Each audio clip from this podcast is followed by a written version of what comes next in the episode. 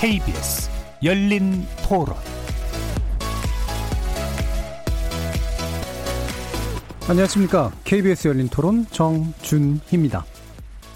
한일 정상회담 지금 뭐 반일 감정이나 그런 것들 때문에 그렇긴 한데 실제적으로 위안부 문제 강제 동원이나 그런 것들 인정을 안 하고 있잖아요. 아베 총리나 그걸 인정 안 하고 있으니까 지금 지지부진하면서 가고 있는 거죠. 반도체 불화수소인가 그 우리나라 지금 어느 정도는 확보도 한 것 같고 그런 식으로 줄다리기를 하면서 일본이 굉장히 코너에 몰려 있으니까 자기가 아베가 그 돌파구를 차지하기 위해서 그런 것도 있고 또 한국에서도 계속 그렇게 냉각으로 갈 수는 없으니까 자존심 살려줘가면서 국가가 안에 일본 쪽에서 너무 뻔뻔하게 나온다라는 그게 더 강하니까 저희도 할 말을 다 하고 저희가 원하는 좋은 결과가 있었으면 좋겠습니다. 강제 동원은 뭐 손바닥 뒤집듯이 계속 사과한다고 했다가 뭐 자기들은 할 도리 다 했다라고 했다가 그러니까 무책임한 것 같아서 진정성이 좀 있었으면 좋겠고. 과거는 그렇고 이제는 이제 잘 협상을 해야 되게 서로 조금씩 양보하면서 서로 이웃 간에서는 윈윈 한번 살아야 돼요 일본하고는. 무역 관계에 대해서 는 협상 능력이 많이 떨어지는 것 같아서 한국에서 사전에 좀 충분히 준비를 해서 이득이 될 수 있는 부분을 취할 수 있는 준비가 좀 많이 했으면 좋겠다.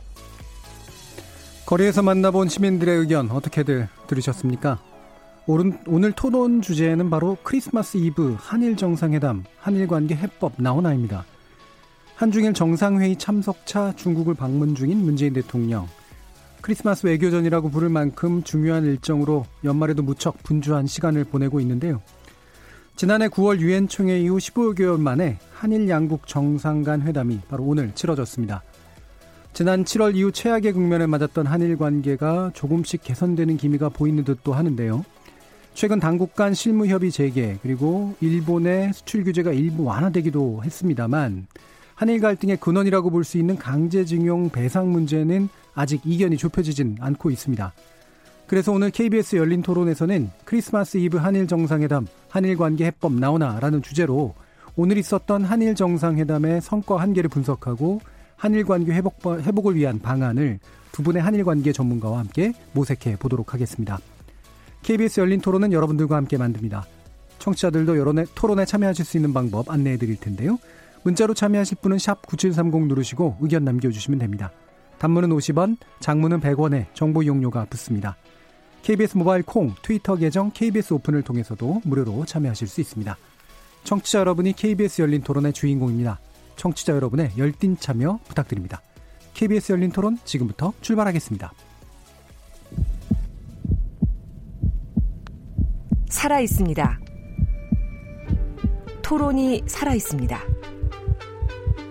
살아있는 토론, KBS 열린 토론. 토론은 라디오가 진짜입니다. 진짜 토론, KBS 열린 토론. 자, 그럼 오늘 함께 해주실 두 분의 외교 전문가 소개하겠습니다. 전 외교부 일본 담당 과장 등 20년 넘게 대일 외교 현장에서 활동하셨습니다. 유희상 전 외교부 대사 나오셨습니다. 안녕하세요. 자, 그리고 전 한일 역사공동 연구위원이셨고요. 현재 외교부 정책자문위원으로 활동 중이신 한신대 일본학과의 하종문 교수 나오셨습니다. 안녕하세요. 자, KBS 열린 토론 크리스마스 이브 한일 정상회담 한일 관계 해법 나오나 영상으로도 생중계되고 있는데요. 유튜브 들어가셔서 KBS 열린 토론 검색하시면 지금 바로 저희들이 토론하는 모습 영상으로도 보실 수 있습니다. 구독 많이 눌러주시고요. 의견도 많이 부탁드립니다. 나중에 팟캐스트로도 들으실 수 있고요. 매일 새벽 1시에 재방송도 준비되어 있습니다. 자, 이렇게 함께할 방법 안내해드렸고 오늘 토론 주제 크리스마스 이브 한일 정상회담, 한일 관계 해법 나오나 본격적으로 시작해 보겠습니다. KBS 열린 토론 자, 오늘 1년 3개월 만에 한일 간 공식적인 이제 회담이 있었습니다. 어, 물론 이제 지난 6월에 오사카 주요 20개국 정상회의 기간에도 이제 우리 정부는 정상회담을 추진하긴 했지만 일본이 거부했었던 상태였었고요. 그래서 오늘 한일 정상회담이 갖는 의미가 여러 가지로 좀 있어 보이는데 먼저 간단한 총평부터 듣고 본격적인 토론 들어가도록 하겠습니다. 먼저 유희상 대사님. 예, 어, 작년 10월 달에 강제동원과 관련한 우리 대법원 판결이 있은 이후에 일본의 수출 규제 조치 그리고 한국의 이에 대한 상황 조치, 지소미아 종료 선언 물론 종료 직전에 한국 측이 종료를 유예했습니다만 예. 그 이어서 일본 상품 이건 뭐 우리 국민들이 자발적으로 이루어진 것들입니다만 일본 상품에 대한 불매 운동이라든가 일본 안가기 뭐 이런 것들이 이 한일 관계를 급속도로 악화시키는 가운데 양국 정상 간에도 대화가 단절되는 그런 안타까운 상황이 계속되어 왔죠. 그래서 저는 어 이런 상황에서도 우리는 대화로 문제를 해결해야 되겠다는 입장을 계속 유지한 유지해 왔는데 일본이 대화에 응하지 않는 그런 형국이었다고 볼 수 있습니다. 예. 그 대표적인 예가 지난 4월 아, 4일 날 방콕에서 어 우리 문재인 문재인 대통령께서 아베 총리를 이렇게 구속진 자리로 같이 가서 이제 한 10분간 정도 예. 대화를 일본은 대화를 할 생각이 없었지 않습니까? 예. 근데 이번 정상회담 따라서 이러한 정상 간의 대화 단절이라는 어려운 국면이 일단 해소되었다 하는 예. 점에 저는 가장 큰 의미를 두고 싶습니다. 이 제3국에서 열리는 국제회의에서 정상회담을 하게 되면 길어야 1시간. 이번에는 뭐 30분 예정이 50분까지 됐다고 그러는데 예. 양측 통역 놓고 그러면 실질적으로 말씀하실 수 있는 시간이라는 게 15분, 20분도 안 됩니다. 따라서 네. 이러한 짧은 회담에서 어, 내실 있는 실질적인 토의가 이루어지긴 극히 어려운 그런 어, 측면이 있습니다. 따라서 이런 정상회담을 준비하는 과정에서 양측이 이 의제도 합의하고 또 양 정상이 어떤 대화를 나누실 건가에 대한 사전 조율도 이런 과정에서 양국이 대화가 진행이 되는 이런 예. 점에 의미를 둘 수가 있는 겁니다. 그리고 어, 또한 어, 이 오늘 그 회담 있은 후에 결과 발표 청와대 대변인이 발표도 했습니다마는 양국이 안보 측면에서 협력의 필요성에 공감했다는 점에서 그간 안보 협력의 균열에 대한 우려가 이번 회담을 통해서 어느 정도 해소될 수 있었던 거 아닌가 저는 이 점이 하나의 성과라고 봅니다. 그리고 강제동원 문제라든지 지소미아 어, 수출 규제 이런 거는 앞으로 대화를 이어나가겠다. 예. 기 때문에 실질적인 대화가 일어나갈 수 있도록 분위기를 계속 유지해 나가는 게 예, 가장 중요한 그런 요소들이 아닌가 예. 이렇게 생각합니다. 그 끊임없이 악화 일로에 놓였던 것들 어쨌든 반전시켜서 정상 간 회담의 자리를 만들어내고 실무 간의 협상들이 진행이 되고 그다음에 의제는 일단 올라와 있는 상태니까 앞으로도 대화를 계속하겠다라는 기조를 만들어낸 거 이게 이제 핵심적인 네, 성과라고 그렇습니다. 보시는 거죠. 네, 네. 자 그럼 하정문 교수님 어떻게 보셨나요? 예, 저도 대사님과 크게 다르진 않습니다만 예. 시기적으로 보자면 그 작년 10월에 아시다시피 이제 강제동원 재판이 가장 그 커다란 일종의 이제 예. 그 트리거가 된 거니까요. 예. 그랬을 때 이후에 지금 1년 3개월 정도 뭐 만남이 있었지만 별로 의미 있는 건 없었고요. 예. 그런 면에서 보자면 저는 꼭 1년 전에 있어야 할 일들이 예. 이제 1년을 훨씬 넘겨서 그나마 2019년 12월에 있었다라는 의미가 있기 때문에 저는 의미나 총평을 한다면은 이제부터라는 말씀을 드릴 수 있을 것 같습니다. 예. 어, 당연히 두 분이 만나서 모두 발언하는 것을 저도 TV로 봤었는데요. 네, 보면서 두 분 사이에 약간의 긴장감 같은 것도 있는 걸 보이면서 그동안에 만나지 못하고 얘기 못했던 일종의 이제 뭐라 그럴까요? 아쉬움이라든지 그다음에 그 긴장감 이런 것들이 보여지는 게 저는 좀 의미가 있었다고 생각이 되고요. 예. 그런 면에서 1년 전에 있어야 될, 즉, 작년 10월에 강제동원 재판이 있었으면 양국의 외교 채널, 특히 정상회담 같은 것들이 원활하게 기능하고 있었으면은 예. 아마 작년 12월에 열렸을 것 같아요. 음. 근데 그런 것들이 사실은 1년 반 동안 대사님 말씀하신 대로 올 장, 지난달 11월에 모, 그 양국이 한국에서 만난 것도 사실은 그 만남의 의미를 양국이 굉장히 판단도 평가도 굉장히 달랐었고요. 예. 그러니까 그런 엇박자가 조금씩 해소되면서 양국 정상이 드디어 똑같은 스타 스타트 라인에 섰다. 음. 라는 판단을 할 수 있을 것 같습니다. 예, 약 1년 이상 좀 늦춰진 만시지탄이 있다. 하지만 어쨌든 스타트 라인에서 서게 된 것만은 충분한 성과다라고 말씀을 주셨는데, 그럼 마침 또 그 말씀도 주셨으니까 아까 어, 유 대사님 의견도 있었고요.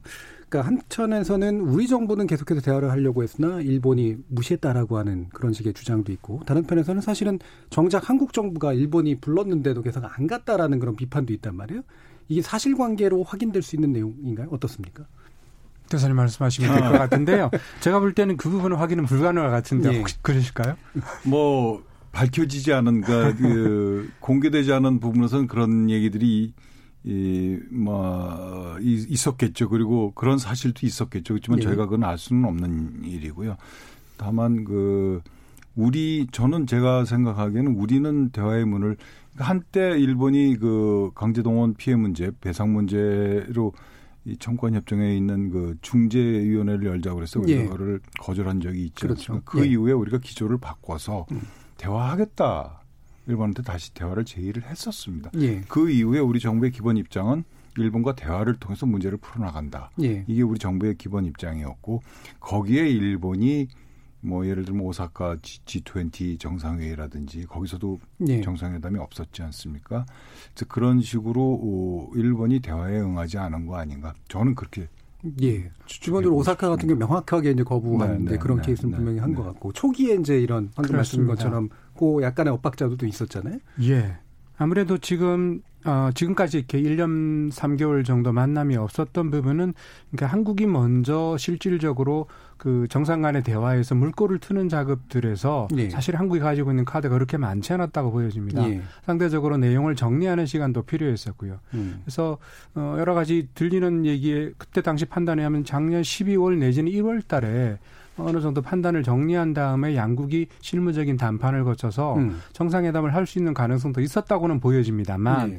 그때 당시 한국 정부의 상황들이 그렇게 그 잘 정리되지도 못했고 일본도 마찬가지로 국내적인 여러 가지 압박도 있었기 때문에 양국 정상이 만나서 문제가 꼬여 있는 모습을 보여주는 것은 역시 국내 정치 맥락에서 예. 바람직한 일은 아니라고 봐야겠죠. 예. 근데 이런 것들이 이제 시기가 지나면서 봄부터는 한국의 적극적인 자세, 오히려 일본이 이렇게 뒤로 빼는 느낌 음. 이런 것들이 되면서 1년 이상의 이제 공백이 생길 수밖에 없었는데요. 그런 면에서 보자면 이번에 만남의 의미 아까 말씀드렸던 이제부터라는 것은 적어도 그 동안에 서로 간의 이제 힘겨루기라 그럴까요? 물밑 삽바 싸움이 일정 정도 끝난 다음에 본격적으로 이 대전에 들어가게 된다라는 예. 측면이 적어도 국내 정치 맥락과 그다음에 미국이라는 변수가 있었지 않습니까? 이런 것들을 정리하면서 양국이 본격적인 대화 국면으로 들어간 것이다라고 음. 볼수 있겠죠. 예. 그럼 제가 한 가지 더 질문을 던지면, 그러니까 이 어쨌든 대화의 자리로 이제 두 정상이 이제 오게 된 것의 계기를 한쪽에서는 지소미아 카드를 종료 유예하면서 WTO의 제소도 이제 일단은 유예시킨 요 조, 한국의 조치가 유효했다라고 얘기를 하고 일본은 이제 앞에 건 빼고 이제 지소미아 쪽은 빼고 그린 뭐 규제 그러니까 WTO 문제가 뭐 어쨌든 중요하게 뭐 전환적인 자세를 보인 것 같다 또 이렇게 얘기하고요. 또 어떤 평론가는 또 그러더라고요. 이거는 사실은 일본은 정말 나오고 싶- 싶지 않았는데 미국이 일본 팔을 비틀어 가지고 결국 나오게 만들었다. 또 이런 평가를 하는 경우도 있더라고요. 어떻게들 보시나요? 이 대사님. 지금 하신 말씀들이 뭐 다 틀렸다고 예. 할 수는 없습니다. 어, 그런데 이제 어떤 점이 결정적으로 일본이 정상회담에 나오도록 어, 이끌었느냐 이런 걸 이제 음. 우리가 평가를 해야 되는데 저는 이 일본 아베 총리가 지금 국내적으로 정치적으로 지지율이 계속 떨어지는 예. 상황 아닙니까? 그래서 뭔가 거기에 대한 돌파구를 좀 마련할 필요가 있었지 않느냐. 음. 물론 짧은 회담을 통해서 실질적인 성과를 거두기는 어렵지만 에, 한국과도 더 이상 이 대화가 단절된 그런 상태를 유지해 놓기보다는 뭔가 대화를 통해서 특히 일본이 아마도 이제 일본의 그 정상회담 결과에 대한 브리핑은 아직 제가 못 들었습니다만은 안보 부분의 협력을 강조할 겁니다 일본에서는. 예. 그래서 그런 측면에서 일본이 원했던 어, 요소들을 더 강조하고 그걸 국내 정치적으로 부각을 시켜서 아베 총리의 지지율을 조금이라도 좀 만회할 수 있게 하지 하고 싶지 않나.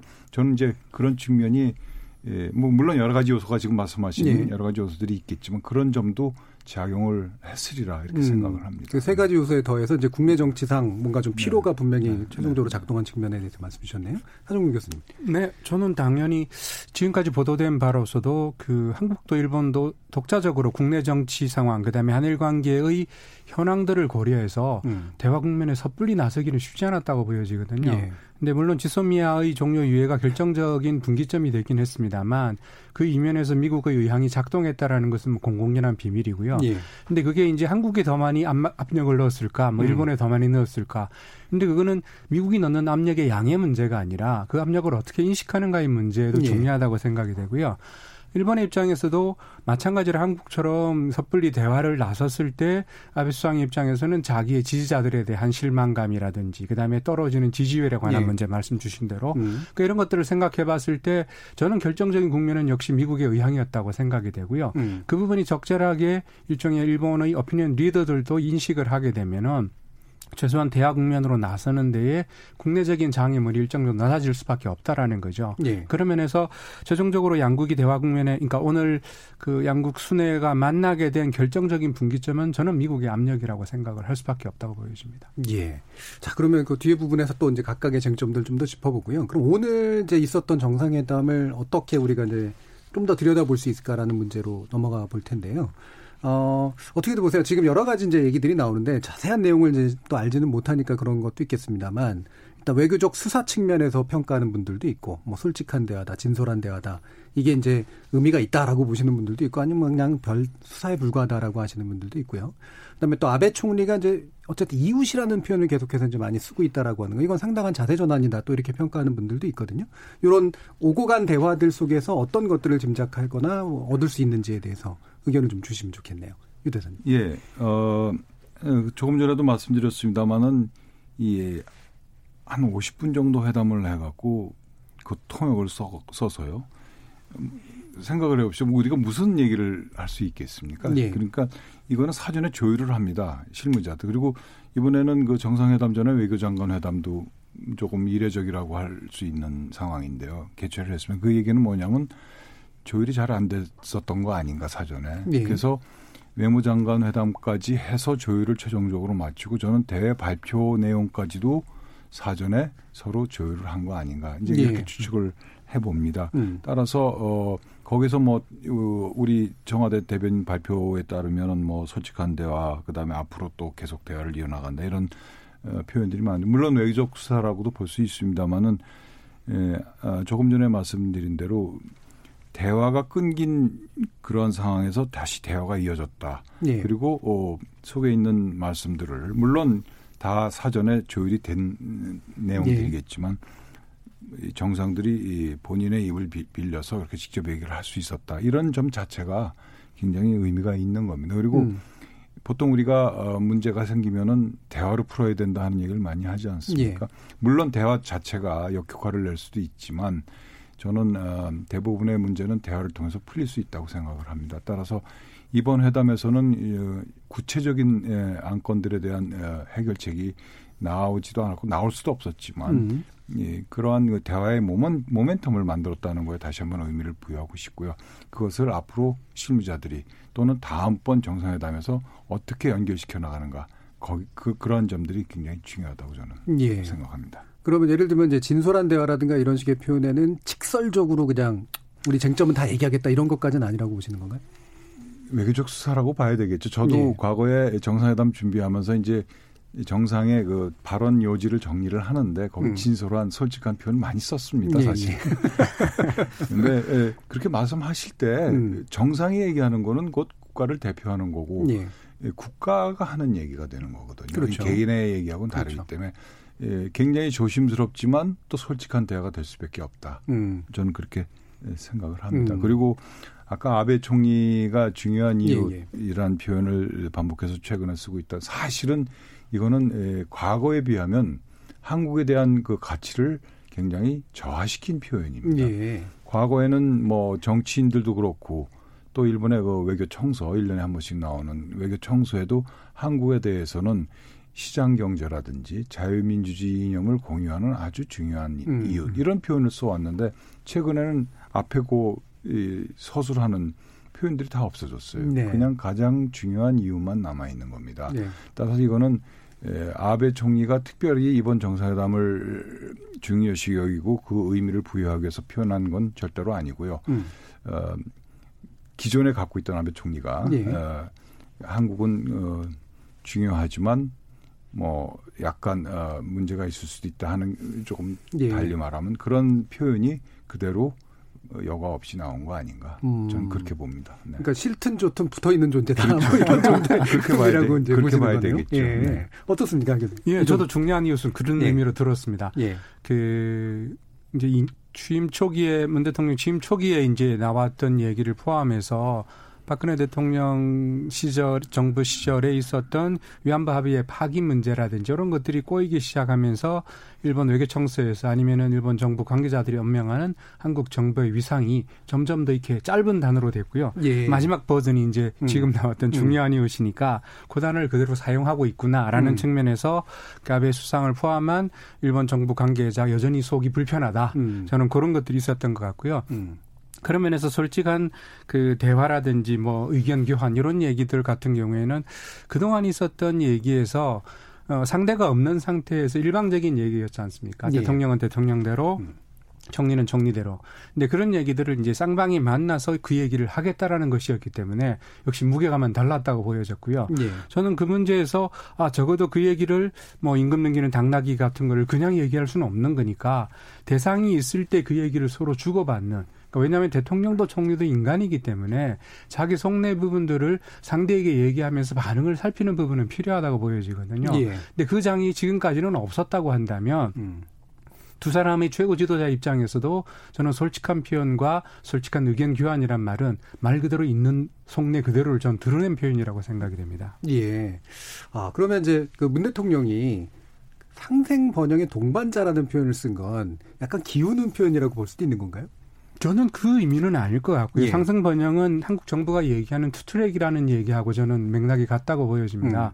음. 어, 투트랙은 어쨌든 지금 역사 문제로 꼬여 있긴 하지만 경제를 포함해서 안보의 측면에서는 한국에서 협력을 하겠다고 그랬고요. 근데 그 틀에서의 한국 정부가 일본에 대한 일종의 이제 위상을 규정하는 방식에서는 큰 변화가 없었다고 본다면 예. 저는 상생 번영의 동반자는 이번 한중일 정상회담 전체의 기조가 예. 어쨌든 경제와 안보에 초점이 맞춰져 있는 측면 음. 그런 것들도 고려된 표현이 아닌가 싶어집니다. 예. 저는 그 부분에 예, 대해서는 예. 어, 좀 미래지향적으로 한일 관계를 이끌어 나갔으면 하는 우리 대통령님의 예, 음. 의지가 음. 담긴 표현이 아닌가 이렇게 예. 생각합니다. 네. 예. 그러니까 우리가 지금 현재 과거에 묶여 있긴 하지만 음. 그래도 중요한 어떤 판단은 미래에 놓는 그렇죠. 게 좋다. 네.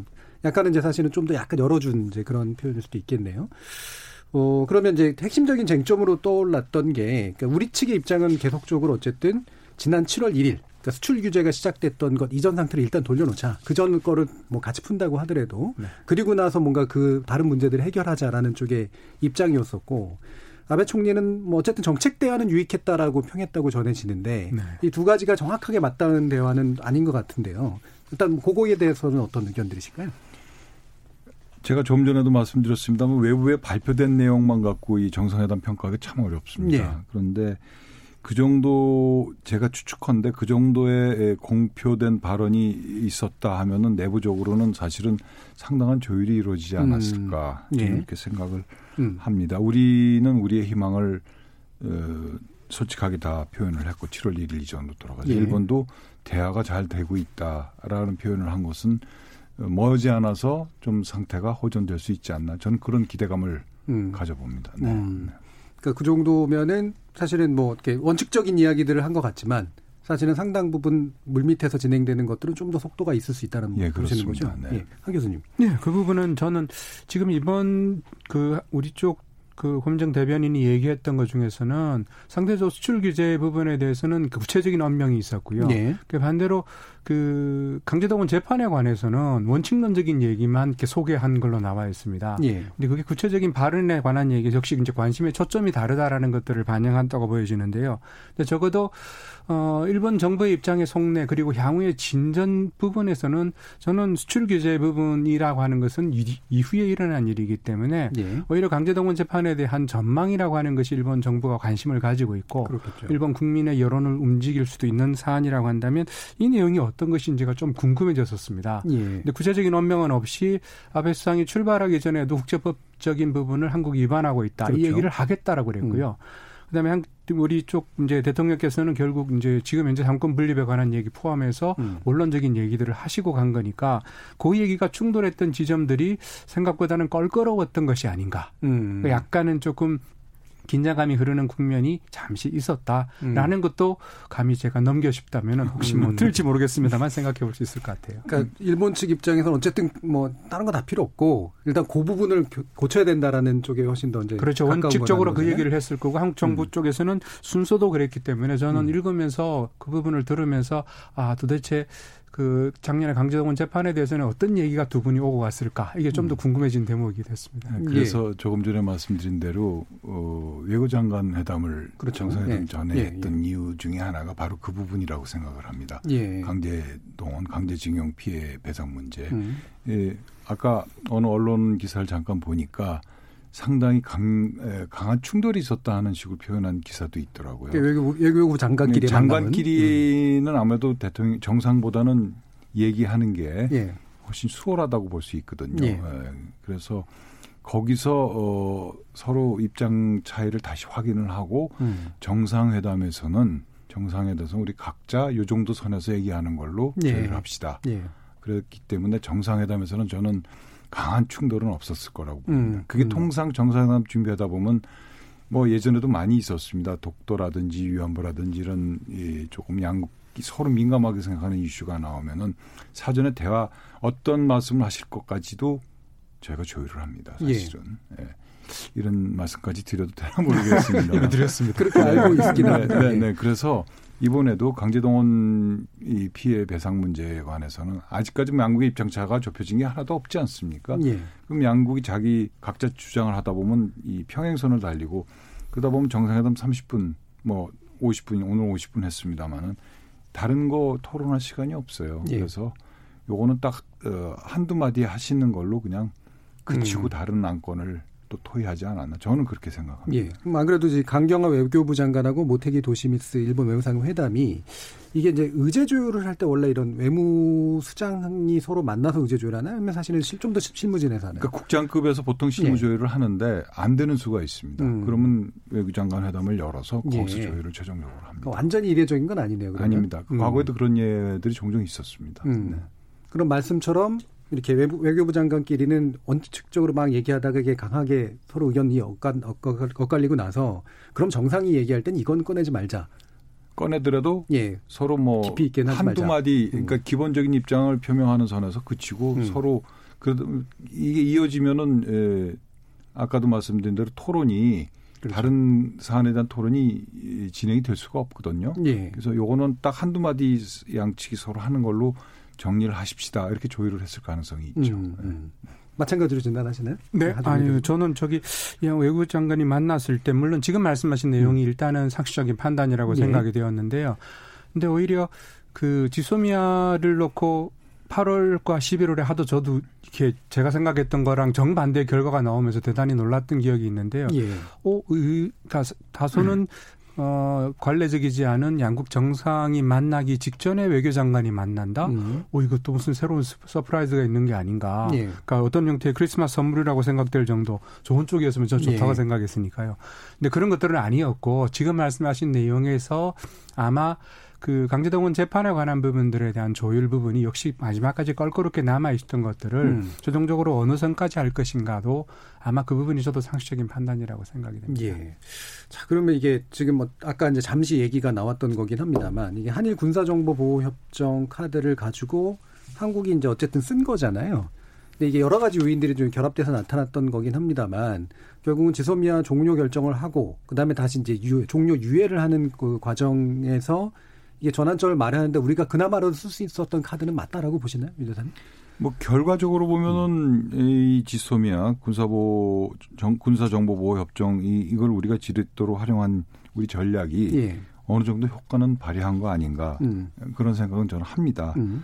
예, 왜냐하면은 일본이 이, 이 공개적으로는 수출 규제 규제 조치를 하면서 우리 대법원 판결 보복이 아니다. 예. 이거는 안보 측면에서 문제가 있었기 때문에 우리가 한다 이런 그렇죠. 이유로 되지 네. 않았습니까? 네. 저는 이, 이, 부분에 대해 일본이 악수를 뒀다고 생각하거든요. 네, 네. 뭔가 빌미를 준 거죠. 네. 그렇죠. 예. 그러니까 우리는 당연하게 음. 거기에 맞대응할 수밖에 없어. 따라서 논리적으로 보면 우리가 지소미아 종료를 하겠다고 한 거는 논리적으로 보면 맞는 겁니다. 네, 안보 문제가 걸려 있으니까. 그러나 그러나 어, 과연 그걸 그렇게 우리가 레버리지로 써, 써야 될 지렛대로 써야 될 필요가 있었느냐 이 부분에 대해서는 저는 반대입니다. 예. 예. 반대입니다. 아까 전략이 효과를 발휘했던 건 사실이지만 예. 그 자체를 잘했, 잘했다고 보느냐에 대해서는 저는 반대 의견을 갖고 있는데 음. 예, 왜냐하면은 한일 관계에서 생긴 문제를 한미 관계, 한미일 관계로 연결시켜 버리는 예. 그 악, 악영향을 갖고 오는 그런 결과를 또 한편으로는 초래했거든요. 예. 에, 미국의 경우에는 이, 이 지소미아 이 군사정보보호 협정을 한밀 간의 안보 유대의 아주 상징적인 걸로 보고 있습니다. 예. 따라서 이 우리가 이걸 종료할 경우에 이 북한이나 중국 등에 좀 좋지 않은 시그널을 주는 건 아니냐. 따라서 이건 유지돼야 한다는 하는 음. 입장을 이제 강하게 우리한테 전달을 했죠. 음. 그만큼 어, 미국이 이 한일 간의 문제에 관여하도록 만든 효과도 또 있었습니다만 반대로 미국과 불필요한 아, 우려나든지 마찰 이런 걸 예. 초래했던 면에서는 저는 예, 궁극적으로는 이 지소미아를 지렛대로 활용하는 건 이 정도로 그치고 더 이상은 음. 사용하지 않았으면 좋겠다 하는 음. 게제 생각. 결과적으로 어느 정도 영향을 준 것 같지만 아주 좋은 카드는 아니었고 네네. 네. 미국이 어쨌든 끌려 들어오긴 했지만 미국이 굉장히 불편하게 끌려 들어와서 생긴 네, 문제들이 있을 수 있다는 거죠. 네네. 네. 예. 네. 하 교수님도 비슷한 생각이신가요? 어, 저는 사실 8월 달에 했을 때 음. 첫 번째로 종료를 선언했을 때 그때의 상황이 제가 생각했던 것보다는 정반대였기 때문에 음. 제가 아까 조금 전에 놀랐다고 예. 말씀을 드렸습니다만 그때 당시 느낌에서는 어떤 거였냐면 어, 결론적으로 말씀을 드리면 차라리 그 종료 자체를 하지 않고 연장을 하면서 대화의 예. 모멘텀을 유지해가는 그러니까 한국이 주도권을 잡아나가는 방식이 음. 어, 이후의 상황에서도 저는 좋았다는 판단을 가지고 있었거든요. 예. 근데 지금 결국에는 11월 달에 그걸 3개월 정도 유예를 해가지고 최종적으로는 미국의 그 개입이라고 그럴까요? 예. 미국의 중계라고 하는 것들을 끌어냈으니까 어떻게 생각하면은 결과적으로는 괜찮지 않았는가라는 음. 판단도 가능할 텐데 지금 이 문제는 대사님 말씀 주신 대로 그 한미일이 얽혀 있는 그다음에 거기에 북한까지 같이 얽혀 있고 지금 남북 관계 특히 북한의 최근에 이제 북미 관계도 굉장히 안 좋은 상황까지 간다면 한국이 그런 선택을 했던 것이 그 뭐라 그럴까요? 관계에 대한 부분들을 특별하게 바꾸는 상황이 아니라면 예. 적어도 그 측면에서 관리자로서의 한국의 역할의 부분에서 저는 그거는 오히려 전술적으로 전술적인 측면에서 음. 과연 우리가 얻은 게 그렇게 많이 있는가? 음. 음, 나중에 다시 말씀이 나올지 모르겠습니다만 수출 규제와 지소미아를 교환할 수 있다고 생각하는 한국 쪽의 발상도 저는 조금 일본 분위기하고는 안 맞는 것 같아요. 예. 최종적으로 지금 우리 출구가 지소미아를 지렛대로 삼아서 수출 규제 아, 대통령께서 말씀하신 대로 7월 이전으로 돌아갈 수 있다고 생각할지 모르겠지만 제 생각에는 일본 쪽은 그 딜에 절대로 응할 것 같지는 않거든요. 지금 이제 예를 들면 1월에서 3월까지 시한을 그렇죠. 두는 시한을 둔다 하더라도. 예. 그러니까 미국에서 처음에 얘기했던 대로 지소미아의 11월 달에 종료 유예가 나왔을 때 이건 리뉴얼이라고 그랬지 않습니까? 갱신이 됐다고 판단을 하는 거거든요. 예. 그러니까 지금 다시 일본 쪽에서 명시적으로 한국에 대해서 적대적인 대조를 취하 지 않는데 한국이 결국 종료 유예를 최종적으로 철회한다? 이거 정말 쉽지 않은 결정일 것 같아요. 음. 그렇다고 한다면 어떤 쪽에서 종료라고 하는 카드를 최종적으로 최대치로 활용할 수 있는가? 저는 아직도 역시 8월 달이 가장 최대치였다고 생각을 합니다. 예. 이후에 협상 과정은 어렵더라도 한국이 가질 수 있는 명분의 입장에서 저는 적어도 8월이 최대치였다는 생각은 지금도 변함이 없습니다. 음. 예, 예, 아까 하 교수님께서 미국이 이 저도 뭐 그런 얘기를 했습니다만은 네. 개입하는 이제 하나의 명분이랄까 구실이 네. 된게 이제 지소미아 예. 아닙니까? 근데 이 저는 이 우리가 3개월 일단 유예를 했습니다마는 음. 어, 그 사이에 일본이 수출 규제 조치에 관해서 좀 낙관적으로 제가 보는 걸 수도 있겠지만 에, 조, 조치를 취하리라라고 기대를 보시고요. 해봅니다. 예. 네. 왜냐하면은 미국의 압력, 뭐 미국의 압력이라는 얘기를 별로 이렇게 하고 싶지는 않습니다만 음. 그 현실이니까요. 미국의 압력이 틀림없이 있었고 계속 그런 압력이 앞으로도 작용을 할 것이기 때문에 일본으로서는 수출 규제 조치에 대해서 뭔가 가시적인 그러한 조치를 우리한테 취하지 않으면 안 된다 하는 게 제 생각입니다. 예. 따라서 어 그러한 어 일본의 수출 규제 조치가 어 해제된다는 전제 이걸 전제로 말씀드리긴 좀 그렇습니다만 그런 어 판단 하에 우리도 지소미아는 더 이상 음. 지렛대로 쓰지 말자. 이 우리가 지소미아를 지렛대로 쓰지 말아야 되는 이유 중에 또 하나가 있는데요. 제가 어, 지난달 말에 도쿄를 잠깐 다녀왔습니다. 그래서 유력 정치인을 뭐 누가 만나시는 길에 저도 이제 동석을 해서 잠깐 만나고 왔는데 이, 이분이 그 이런 말씀을 자, 본인의 얘기가 아닌 남들이 하는 얘기처럼 일본 사람들이 그런 식으로 말씀을 많이 하세요. 자기 예, 생각인데 예. 남들 하는 그렇죠. 얘기죠. 내 친구가 그러는데 뭐 네, 이러면서. 네, 네. 예. 근데 무슨 얘기냐면 한국이 지소미아 종료하려고 그러는 건 결국 북한 편 들어주려고 그러는 거 아니냐. 네, 그렇게 생각할 수 있겠죠. 라고 네. 생각하는 일본들이 일본인들이 많다는 거예요. 그래서 음. 저는 아니다. 어? 음. 그거는 우린 생각도 못하던 얘기를 어떻게 너는 하냐. 음. 이제 그러게 제가 아주 강력히 반발을 하고 왔는데 결국 무슨 얘기냐면은 한일 간의 신뢰가 깨졌다는 얘기예요. 예. 과거에는 이 여러 가지 문제들이 발생하더라도 설사 문제가 있다 하더라도 이런 식으로까지는 어, 얘기를 음. 저는 들어본 적이 없거든요. 근데 아 이게 한일 관계가 이제 진짜 이전하고 다르구나. 예. 이 깨진 신뢰를 우리가 어떻게 회복해야 되나 이제 그런 고민에 음. 예, 빠진 채 제가 귀국을 했습니다. 예.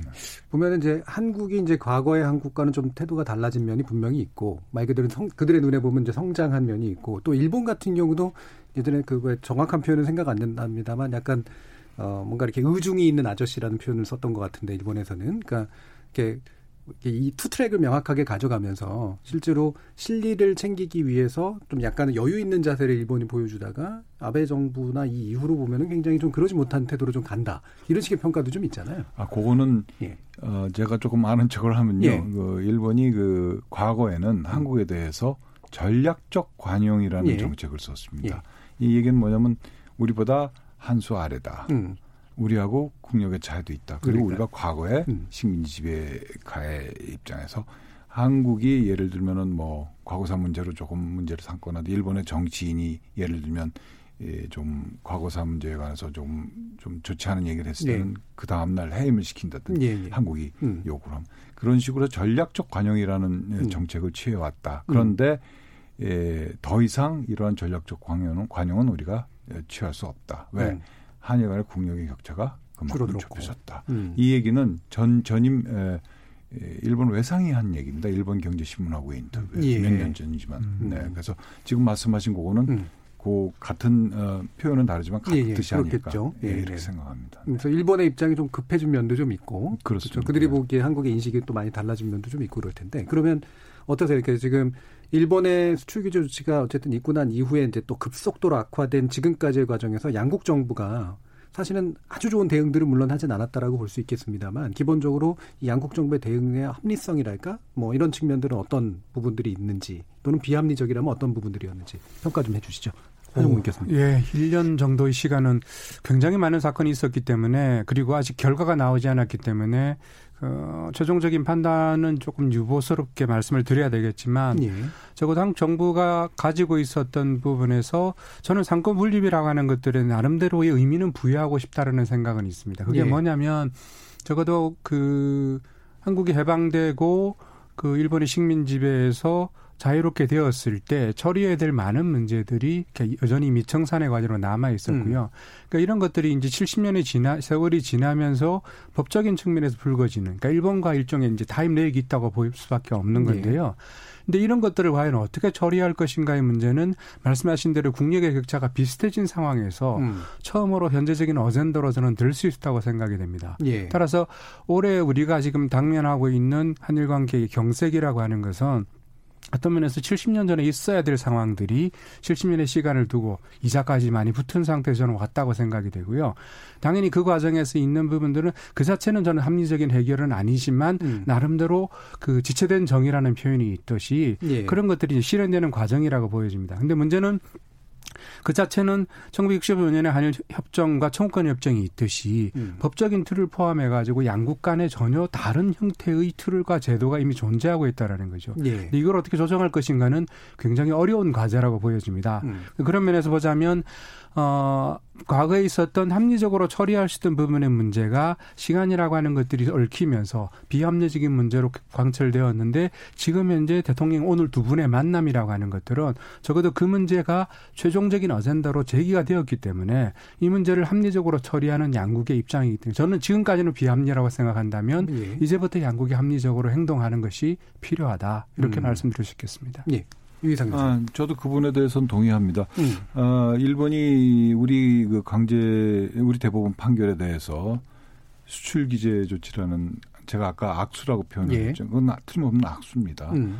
악수가 악수를 두다 보면 그 다음 수를 어떻게 둬야 될지 이제 고민이 생기는 그렇죠. 건데 일본의 악수에 대해서 우리도 상응하는 조치를 했고 우리가 지소미아 음. 아, 종료라는 수를 뒀는데 여기 악수라고 표현하기 표현하면 제가 막 욕을 많이 먹을 것 같으니까 예, 조금 예, 묘수는 아니었다. 저 묘수는 아니었다. 예, 아주 예. 적절한 표현이신 예. 것 같아요. 묘수는 아니었지만 패를 걸었다고 표현하면 될 것 같은데 패를 걸었다. 예. 그걸 취했고 예. 어, 그러다 보니까 이제 미국이 한 발 이렇게 떨어져서 쳐다보고 있던 미국이 음. 강제동원 피해 문제든 미국 전혀 관여를 안 했습니다. 왜 음. 저는 강제동원 피해 문제는 미국의 책임도 있다고 생각하거든요. 예, 예. 네. 그래서 미국은 그 문제에 대해서는 관여를 안 하다가 지소미아가 나오니까 관여를 한 겁니다. 음. 에, 뭐 그게 좋든 나쁘든 결과적으로 그렇게 된 건데 예, 여기까지 합리적이냐 비합리적이냐를 떠나서 악수냐 음. 묘수가 아니냐 이런 표현이 더 적절할 것 같고요. 예. 지금 하 교수님 말씀하신 대로 이번 정상회담의 강제동원 피해 문제가 어, 정상회담 의자로 올라간 상황이고 뭐 내용이 얼마나 토론이 되는지는 예, 모르겠습니다. 따라서 앞으로는 예, 정상회담에서도 의제로 다뤄진 만큼 양국이 이 문제를 예. 더 진지하게 협의를 해야 될 의무가 주어진 겁니다. 그렇겠죠. 예. 네, 그런 점에 있어서 말씀하신 대로 합리적인 이 해결 방안을 위해서 음. 양국이 머리를 맞대 나갈 수 있지 않느냐. 예. 네, 그렇게 생각을 합니다. 크리스마스 이브 한일 정상회담 해법 나오나라는 그런 문제를 가지고 한일 관계 전문가 두 분 모시고 다양한 생각 나눠보고 있는데요. 일단 오늘 있었던 한일 정상회담의 결과와 그 전까지 어떤 여러 가지 대응 방식들을 한번 짚어봤고요. 두 분 다 말씀 주셨듯이 결국에는 1965년 체제에 대한 어떤 대답이 이제 필요한 그런 상태인 것 같은데 그런 쪽에서의 앞으로의 어떤 미래지향적인 대응이 어떻게 가능할지 계속해서 한번 후반부 토론을 통해서 얘기 나눠보겠습니다. 여러분께서는 KBS 토로가 함께하고 계십니다. 자, 그럼 지금부터 청취자들이 보내주신 의견 들어보도록 하겠습니다. 송아랑 문자 캐스터. 안녕하십니까. 문자캐스터 송아랑입니다. 크리스마스 이브 한일 정상회담, 한일 관계 해법 나오나 라는 주제로 청취자 여러분이 보내주신 문자 소개해드리겠습니다. 콩아이디 4120님, 역사적 희생과 피해에 대해 가식이 아닌 진정한 일본의 사과와 양보로 시작된 합의만이 친일 잔재 청산과 미래지향적인 화해와 협력으로 이어질 수 있다고 봅니다. 어설픈 봉합보다 강고한 그 길 의지만이 온전하고 밝은 미래를 기대할 수 있지 않을까요? 콩아이디 신창근님, 우리의 바람처럼 일본이 반성을 하면 좋겠지만 일본의 정치 상황 등을 봤을 때 강제징용 문제만큼은 결코 물러서지 않을 겁니다. 피해자분들의 관점에서 배상 당연하고 너무 바라지만 일본의 상황도 고려해 상대의 자존심도 세워주는 선에서 접근했으면 하는 생각을 해봅니다. YouTube로 의견 주신 세상 만지고 청취자분, 우리 정부가 지소미아 종료 유예를 했음에도 불구하고 일본은 여전히 강제징용 배상을 문제 삼고 있습니다. 일본은 여전히 뻔뻔한 것 같아요. YouTube로 의견 주신 창섭 리 청취자분. 정부가 한일 관계에 있어 two track으로 접근하고 있다는 건 알지만 적어도 일본에 대한 지소미아 종료는 강행해야 한다고 봅니다. 아베가 수출 규제를 통해 문재인 정권의 약화를 유도하려 했듯 우리도 똑같이 아베에게 되돌려주는 게 맞다고 생각합니다. 콩아이디 4511님. 한일 관계가 매우 중요하지만 앞으로도 100% 순전히 좋은 관계로만 유지되기는 힘들 것 같습니다. 하지만 우리나라와 일본 모두 국제적으로 긴밀히 얽혀 있고 경제 또한 중요한 문제이니 어떻게든 매끄러운 관계로 회복될 필요도 있습니다. 다만 이번의 경우처럼 우리 정부나 국민들의 태도가 단호할 필요는 있어 보입니다. 결국은 강한 국력을 유지하고 강한 의지력을 보여주는 것이 필요합니다. 그런 의미에서 현 정부의 정치력이나 태도는 충분히 긍정적으로 평가됩니다. 라는 의견 주셨습니다. 지금 방송을 듣고 계신 청취자 모두가 시민 농객입니다. 청취자 여러분의 날카로운 시선과 의견 기다립니다. 지금까지 문자캐스터 송아랑이었습니다.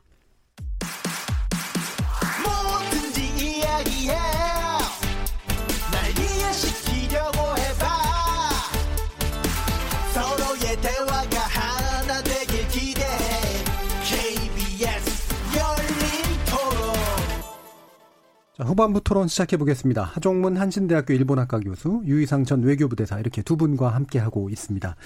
어, 아까 말씀 나누려다가 좀 덜한 부분 중에 하나가 이제 아베 총리의 이제 지지율 하락 문제인데요. 아무래도 이제 국내 정치의 요인이 양국 다 중요한데 사실은 어, 일본에서 이제 그 부분이 작동을 하고 있다라고 일단은 보셨는데 사실 또 이제 대안적으로 야당이 사실은 세력이 없는 게 제일 큰 문제잖아요.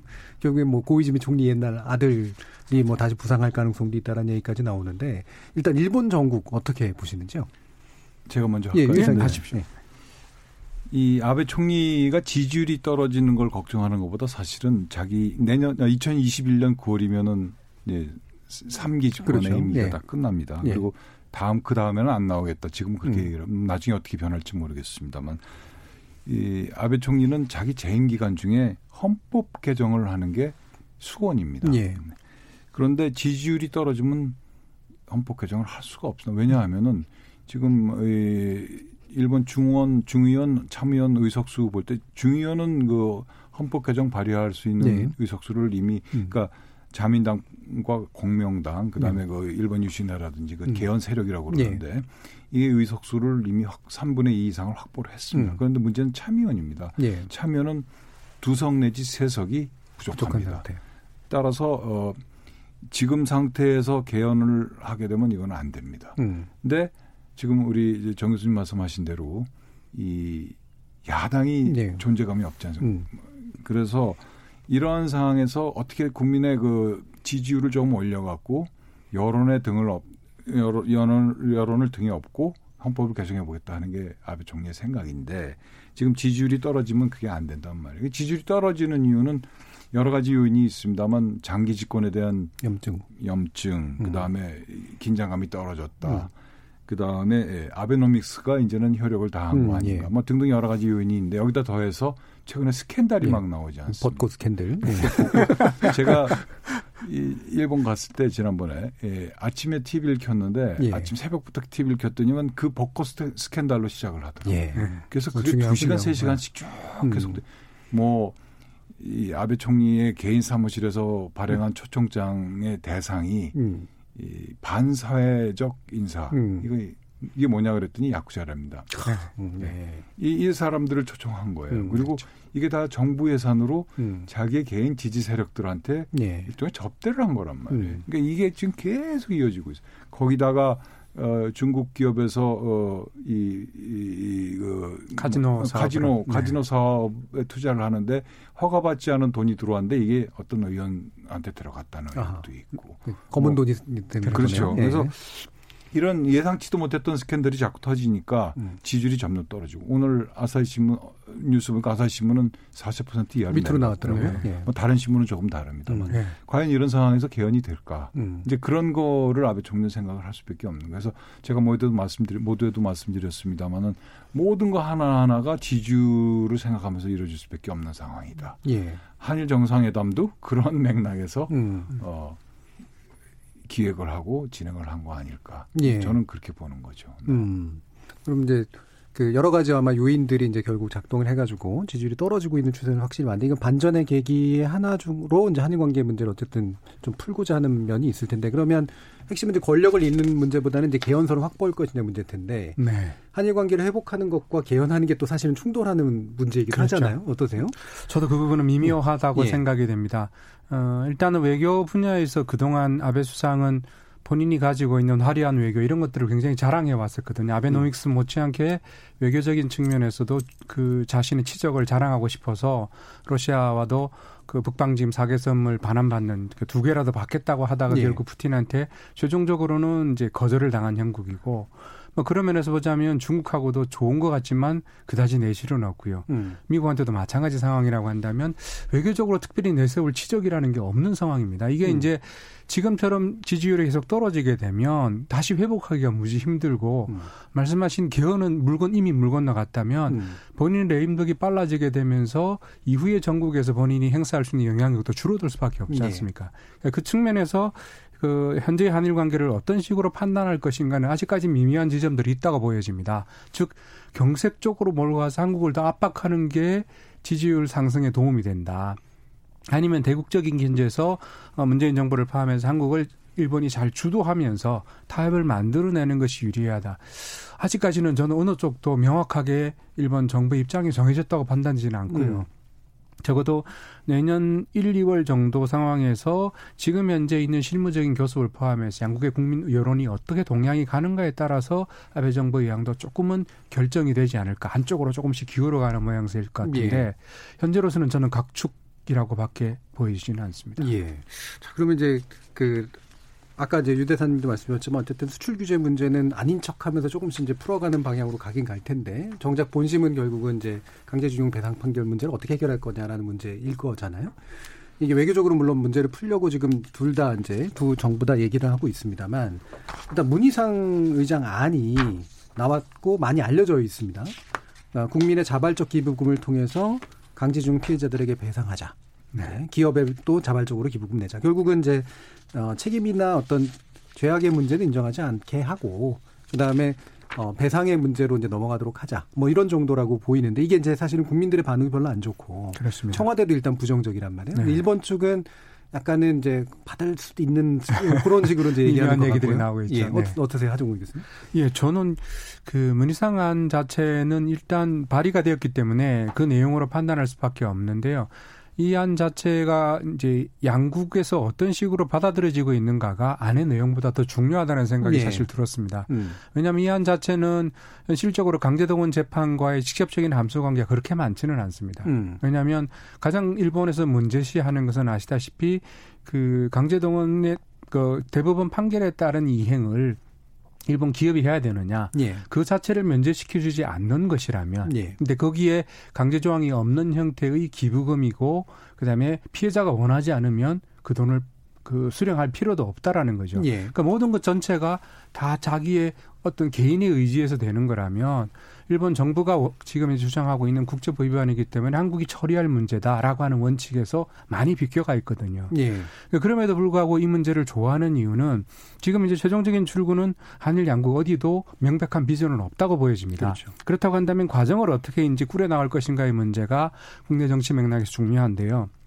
그런 면에서 보자면 일본에서 계속 나오고 있는 얘기는 한국의 자중질환이라는 모습이 음. 상대적으로 아까 말씀드렸던 지지율의 문제와도 관련이 되기 때문에 예. 이 문제의 최종적인 책임과 그다음에 해결 책임도 한국에 있다라는 것을 음. 아, 즉 일본 정부와 아베 총리의 주장을 뒷받침하는 음. 상황이 문화 문제 상황이 만들어주고 있다. 예. 라는 측면 때문에 상대적으로 일본에서는 뭐 어떻게 되는지 추이를 보겠다고는 했으나 속으로는 뭐 어쨌든 그 의미는 절대로 일본에게는 불리하지 않다라는 음. 거죠. 예. 근데 문제는 이게 최종적인 안이 되었을 때 그러면 가령 한국 정부에서 무게를 실어주면서 안으로 가지고 온다. 그랬을 땐 받을 것인가? 저는 음. 받을 가능성이 높아 보이지는 않습니다. 예. 그러니까 그런 면에서 일본 정부는 현재로서는 그냥 강 건너 불구경 음. 같은 느낌으로 관망하는 자세가 속내긴 합니다만 적어도 내용상으로는 지금 현재의 과정이 일본에 유리하다는 판단을 음. 가지고 있는 것 같아요. 그 안 자체가 받을 만하고 좋아서가 아니라 그렇죠. 그걸 통해서 한국 정부의 입장이 교란되기 때문에 교란되고 한국 여론들도 음. 분열되고 지금 피해자 단체도 분열되고 있지 않습니까? 예. 그런 것들이 일본 정부와 일본 기업의 책임을 무화시킨다고 생각하는 거죠. 음, 이런 점은 어떻게 생각하세요, 유 대사님?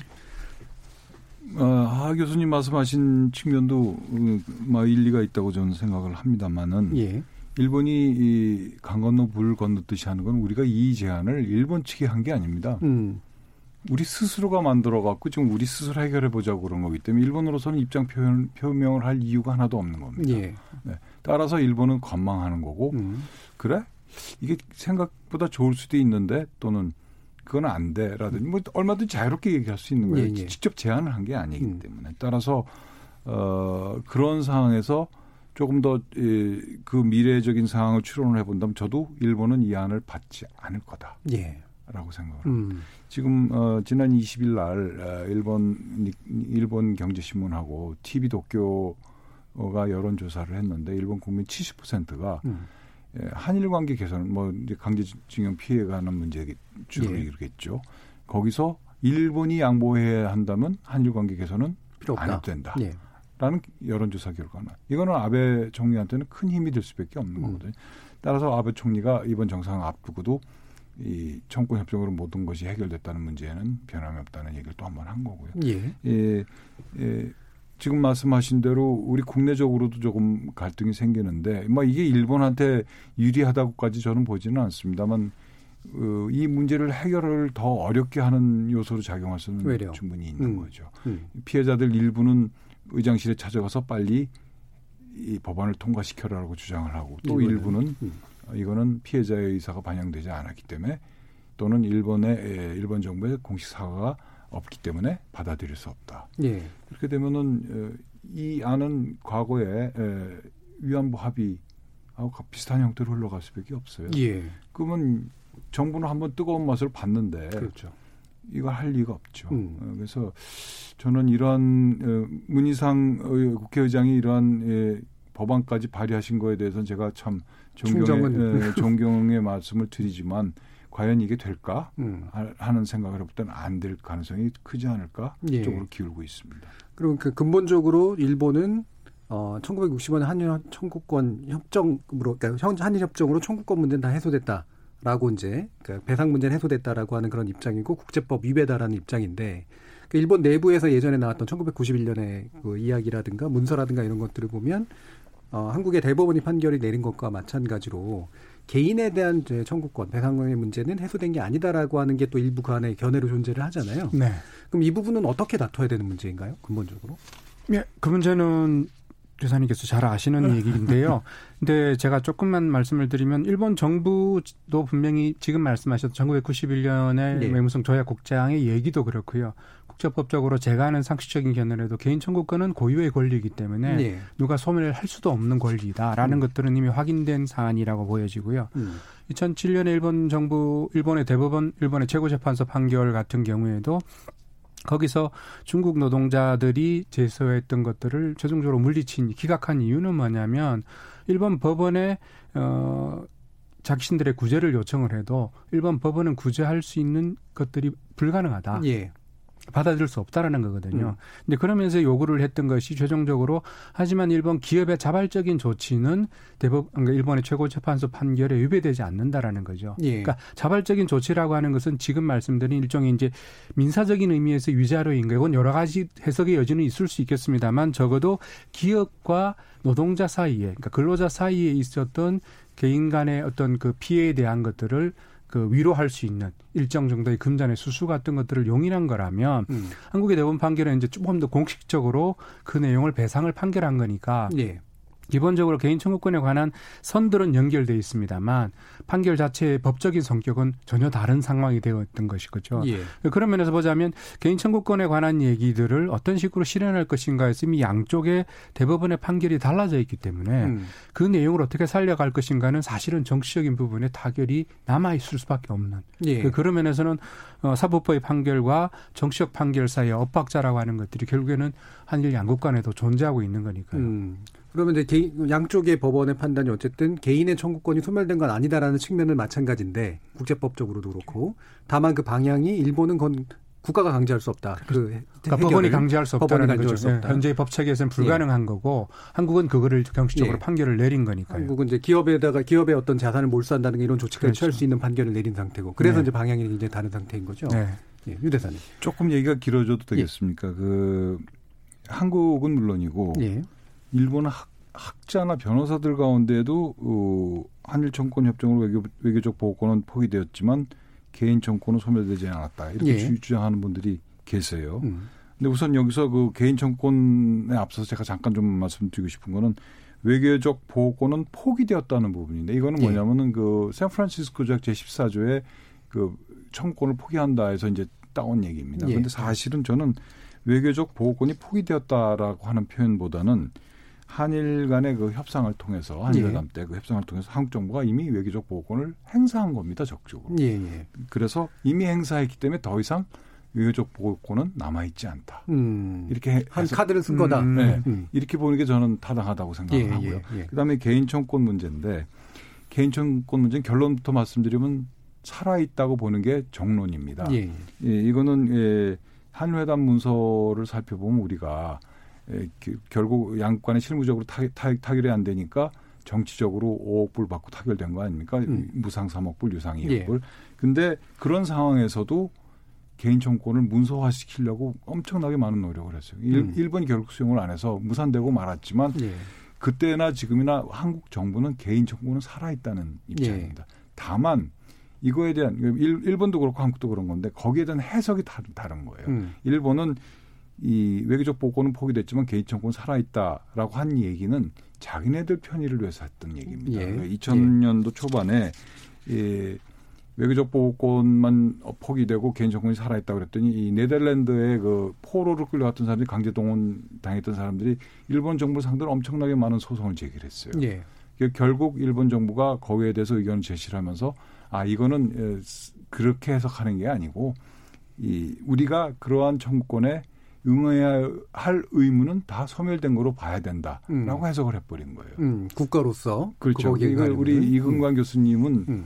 고개론적 해석 음. 이렇게 표현을 하십니다만은 예. 그래서 이러한 그 일본 정부 해석이 지금 우리 하 교수 말씀하신 2007년 4월달에 그 중국 근로자들이 니시마츠 건설에 의해서 강제 끌려와서 노동을 당했는데 이거에 대해서 일본 최고재판소가 어떻게 판결을 내렸냐면 일중 중일 공동성명 제5항에 청구권의 포기라는 표현이 있기 때문에 이걸로 인해서 너희들이 개인 청구권이 있다 하더라도 재판소에 소를 제기할 권한은 이미 소멸된 거로 봐야 된다. 예. 이런 판결을 내려버린 음. 거예요. 그러니까 해석을 교묘하게 바꾼 거죠. 음. 그래서 이러한 거를 근본으로 해갖고 그저 근간으로 해갖고 일본 정부는 지금 한국에 대해서는 청구권 협정으로 다 해결이 됐다 이렇게 주장을 하는 겁니다. 예. 그럼 한국 입장은 뭐냐? 한국 개인 청구권이 살아 있는데 음. 한일 회담을 하는 과정에서 우리가 일본 측에 대해서 개인, 국내적으로 개인들에 대한 피해 배상은 우리 정부가 스스로 한다 이런 표현을 한 부분들이 있나 예. 이게 대법원 판결에도 인용이 됐습니다. 대법원 판결은 인용을 했지만 그거를 어, 대, 대표단이 개인적으로 하는 의견이라고 이렇게 얘기를 음. 해버리고 음. 묵살을 해버렸는데 저는 예. 그 부분이 굉장히 중요하다고 보거든요. 음. 그럴 때 이 강제 개인 청구권에 대한 배상 책임, 보상 책임은 우리 정부에 있다는 게 저는 맞다고 생각합니다. 예. 대법원 판결에서 소수 의견 내신 분 두 분이 계세요. 이분들은 그렇게 판단을 하셨어요. 음. 개인 청구는 살아 있는데 그 개인 청구에 대해서 보상할 의무는 한국 정부에 있다. 일본 기업에 한국 음. 정부에 있다. 예. 음. 저는 그게 맞다고 봅니다. 에, 그런데 에, 뭐 대법원 판결이라는 것도 판결이니까 그 존중을 해야 되겠죠. 예. 따라서 이런 식으로 양국의 에, 해석이 다르고 해석이 다르다 보니까 입장은 평행선을 달리고 있는 거거든요. 음. 그러면 이걸 해결할 수 있는 방법은 뭐가 있느냐? 이게 묘수를 찾아야 되는데 묘수는 없습니다. 음. 어, 그동안에 여러 가지 안들이 나왔지만 다 무산이 됐어요. 결국 저는 과, 어, 얼마 전이나 지금에 똑같은 주장을 합니다만 중재위원회에 맡겨야 된다고 생각합니다. 예. 그래서 우리 한국, 일본 스스로가 해결안을 낼 수가 없기 때문에 제3자에도 맡겨야 된다. 물론 제3자에도 맡겨서 거기서 묘수가 나오리라고 생각은 안 합니다만은 판단은 내려지겠죠. 근데 상당한 시간이 걸릴 거고 그 사이에 양국이 정치적인 해결을 할 수도 있는 거 아닌가라고 예. 생각을 합니다. 일본이 국제사법재판소로 하겠다. 국제사법재판소 가기 전에 예, 총재협정 몸중재가 있습니다. 국제사법재판소는 음. 가도 되고 안 가도 되는 거니까 일단 예. 중재위원회 이제 말씀을 드리는 거죠. 예, 예. 이런 부분에 대해서 하중민 교수님 어떻게 생각하세요? 예, 저도 사실 어, 작년 10월 대법원 판결 나왔을 때 그러니까 한국 쪽에서 할 수 있는 것들은 지금 이제 견해가 다르다고 한다면 네. 개인적으로는 어 중재 같은 경우에는 제3국 의 존재만 있고 그리고 그 문제를 논의하는 과정에서 우리가 여러 가지 다양한 의견을 제시할 수 있는 장이라든지 저는 그런 면에서는 제가 법에 관한 그 식은 많지는 않습니다만 음. 그 정치적인 의미나 역사적인 함의를 생각했을 때 의미는 저는 ICA 쪽이 한국 쪽에서 낼 수 있는 카드로서 일본도 그 얘기는 당연히 중재 다음에는 ICJ에 제소할 것이다라는 얘기를 했을 때 예. 우리가 ICJ를 받는다는 것은 하나의 카드가 될 수 있다라는 생각을 1년 전에도 했었습니다. 음. 근데 지금 상황은 ICJ를 받으려면은 그 나름대로 또 전사가 있어야 되는데 현재의 상황들은 그런 것들과는 전혀 다른 방향에 전개되고 있기 때문에 지금에서 그 얘기를 꺼내는 것도 조금은 격세지감이 듭니다만 음. 개인적인 생각을 가지고 있었던 거는 양국의 입장이 충돌되었을 때 이런 것들을 위안부 합의처럼 정치적으로 타결하는 방안이 얘기가 되고 있습니다만 예. 지금 현재 문의 상황이 그렇듯이 저는 그 타결이 되더라도 지속력이 있을까? 음. 저는 그렇게 장담할 수는 없다고 보여집니다. 그렇다고 예. 한다면 여러 가지로 후유증을 낳는다고 하더라도 이 문제는 그만큼 70년의 세월이 응축된 의미에서 저는 중대한 분수령이라고 생각이 되거든요. 근데 그거를 한일 양국이 해결할 수 없는 직경이 왔을 때 조금 더 객관적인 그리고 그 ICJ 요구하는 과정은 적어도 일본의 식민 지배가 어떤 의미인가를 전 세계적으로 저는 묻는 문제라고 생각이 되고요. 예. 최근에 그런 관련된 전 세계적인 이제 이런저런 움직임이 있기 때문에 음. 한국도 그런 부분에서 비록 지더라도 음. 한국이 만약 진다고 하더라도 저는 나름대로 의미 있는 이제 식민주의의 극복을 위해서 예. 우리가 말한 과거 차성선을 위해서 한국이 저는 전공법을 간다라는 판단은 지금도 가지고 있습니다. 알겠습니다. 자, 이 부분 또 나중에도 얘기해야 될 것 같은데 그 연관해서 아까도 이제 유 대사님 말씀 주셨지만 한일 위안부 합의가 결국 한국 정부에 굉장히 호된 경험을 안겨준 거잖아요. 어, 지금 이제 헌재 판결이 또 남아 있는데 이 부분에 대해서 헌재 결론이 나오게 되면 어떤 어떤 결론이든 간에 어떤 파장이 있을까 한번 의견 들어보죠. 국내적으로는 뭐 이미 그 화해 치유 재단이 무용화됐고 예. 합의 자체가 무용화됐다고 보기 때문에 저는 음. 헌재 판결이 큰 영향은 끼치지 않으라고 보는데 음. 일본 입장에서 볼 때는 굉장히 이 실망스럽고 음. 또 충격적인 판, 판결이 되지 않을까 싶습니다. 특히 예. 아베 총리가 이 위안부 합의 굉장히 하기 싫어했거든요. 음. 제가 듣기로는. 예. 근데 이제 주변에서 해야 된다 해야 된다 그러니까 이제 합의를 이루었는데 문재인 정부가 들어와서 이게 무용화됐고 이게 헌재에서 또 그런 판결까지 나면 아베 총리는 굉장히 좀 타격을 입지 않을까 그렇게 생각을 합니다. 따라서 강제동원 문제가 걸려 있는데 위안부 문제까지도 그렇게 되면 좋지 않지 않겠느냐. 예. 외교부가 그러한 점을 알고 헌법재판소 재판 과정 이저 심리 과정에서 아주 잘 대응을 하고 있지 않겠냐 그렇게 희망적으로 한번 생각을 해봅니다. 예. 외교부의 대응이라면 어떤 걸까요? 아니, 그러니까 뭐 이미 기강 요청을 했으니까요. 예, 기강 의- 요청을 네. 예. 의견도 내고 뭐 이런 예. 거죠. 이미 이제 실효적으로 이제 더 이상 진행되고 있지 않기 때문에 굳이 어, 이걸 가지고 그뭐 인용 결정이라든가 이런 걸 할 필요는 없다. 뭐 이런 그렇죠. 건가요? 음. 그렇죠. 하 교수님.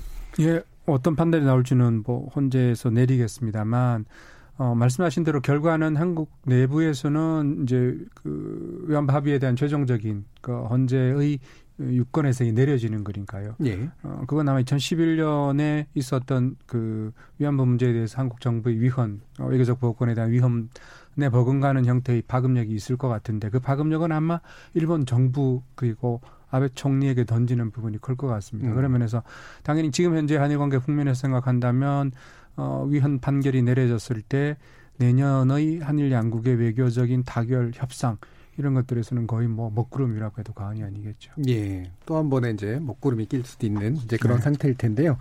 아, 그러면 이제 뭐 묘법까지는 아니겠습니다만 어떤 실마리를 통해서 우리 양쪽 정부가 좀 노력을 더 해갔으면 좋겠다라고 하는 간단한 마지막 마무리 토론하고 어, 마치도록 하겠습니다. 먼저 하정문 교수님께 여쭙겠습니다. 예, 저는 이 부분의 문제, 강제동원 재판에서 수출 규제 문제로 이어지는 것들은 조금 전에 말씀을 드렸듯이 굉장히 뿌리가 깊은 문제라고 생각이 되고요. 어, 어떤 식으로든 간에 결론을 서두를 일은 아니라고 판단이 됩니다. 물론 그 지금 내년 여름, 아, 내년 봄쯤에 있을 그 일본 기업 자산의 현금화 문제가 예. 어, 제일 커다란 그 분기점이 될 것 같습니다만 그 이전에 양국이 노- 지혜를 어, 논의를 짜내서 현재의 상황들을 출구가 아니라 저는 쟁점을 관리하는 능력이 음. 일본도 포함되지만 저는 한국에도 요구된다고 생각이 됩니다. 아시다시피 아까 의견을 주셨던 분 중에서 물론 일본에 대한 입장들을 우리가 얼마나 받아줄 것인가의 문제가 아니라 지금 현재의 문제는 한국 내부만의 문제가 아니고 국제적인 쟁점이라는 예. 거죠. 그러니까 그런 것들을 한국이 얼마나 성숙하게 대하는 것인가에서 어, 한국 정부 그리고 한국 국민들의 인식과 관점이 저는 무너지는 단계라고 생각이 됩니다. 예. 시간은 많지 않은데 그런 능력을 발휘하는 과정이 되었으면 예. 하는 바람입니다. 유희상 교수님 한 3, 40초 되겠습니다. 예. 예. 에, 양국의 신뢰를 회복하는 게 제일 중요하다고 생각합니다. 예. 그런 점에서 오늘 정상회담은 어, 음. 첫 걸음을 띄었다. 거기에 더해서 한 말씀 더 드린다면 역지사지. 음. 아까 문자 캐스트에서도 누가 그런 말씀을 하셨어요. 일본이 하는 거에 대한 이해도 우리가 필요하다. 음. 물론 일본이 한국의 피해국이라는 피해자라는 거에 대한 어, 기본적인 이해가 깔려 있어야 되겠습니다. 우리도 일본이 어떻게 하는 거에 대해서 조금이라도 이해하려고 하는 노력이 필요한 한마디로 표현하면 다시 말씀드리면 역지사지. 그러한 역지사지의 입장에서 양국이 외교 교섭을 이어나갔으면 좋겠습니다. 알겠습니다. KBS 열린 토론 오늘은 크리스마스 이브 한일 정상회담 한일 관계 해법 나오나라는 주제로 두 분의 전문가와 함께 토론해 봤습니다. 오늘 함께 해 주신 유희상 전 외교부 대사, 하종문 한신대학교 일본학과 교수 두 분 모두께 감사드립니다. 감사합니다. 고맙습니다. 감사합니다. 참여 시민 농객 청취자 여러분 모두 감사드립니다.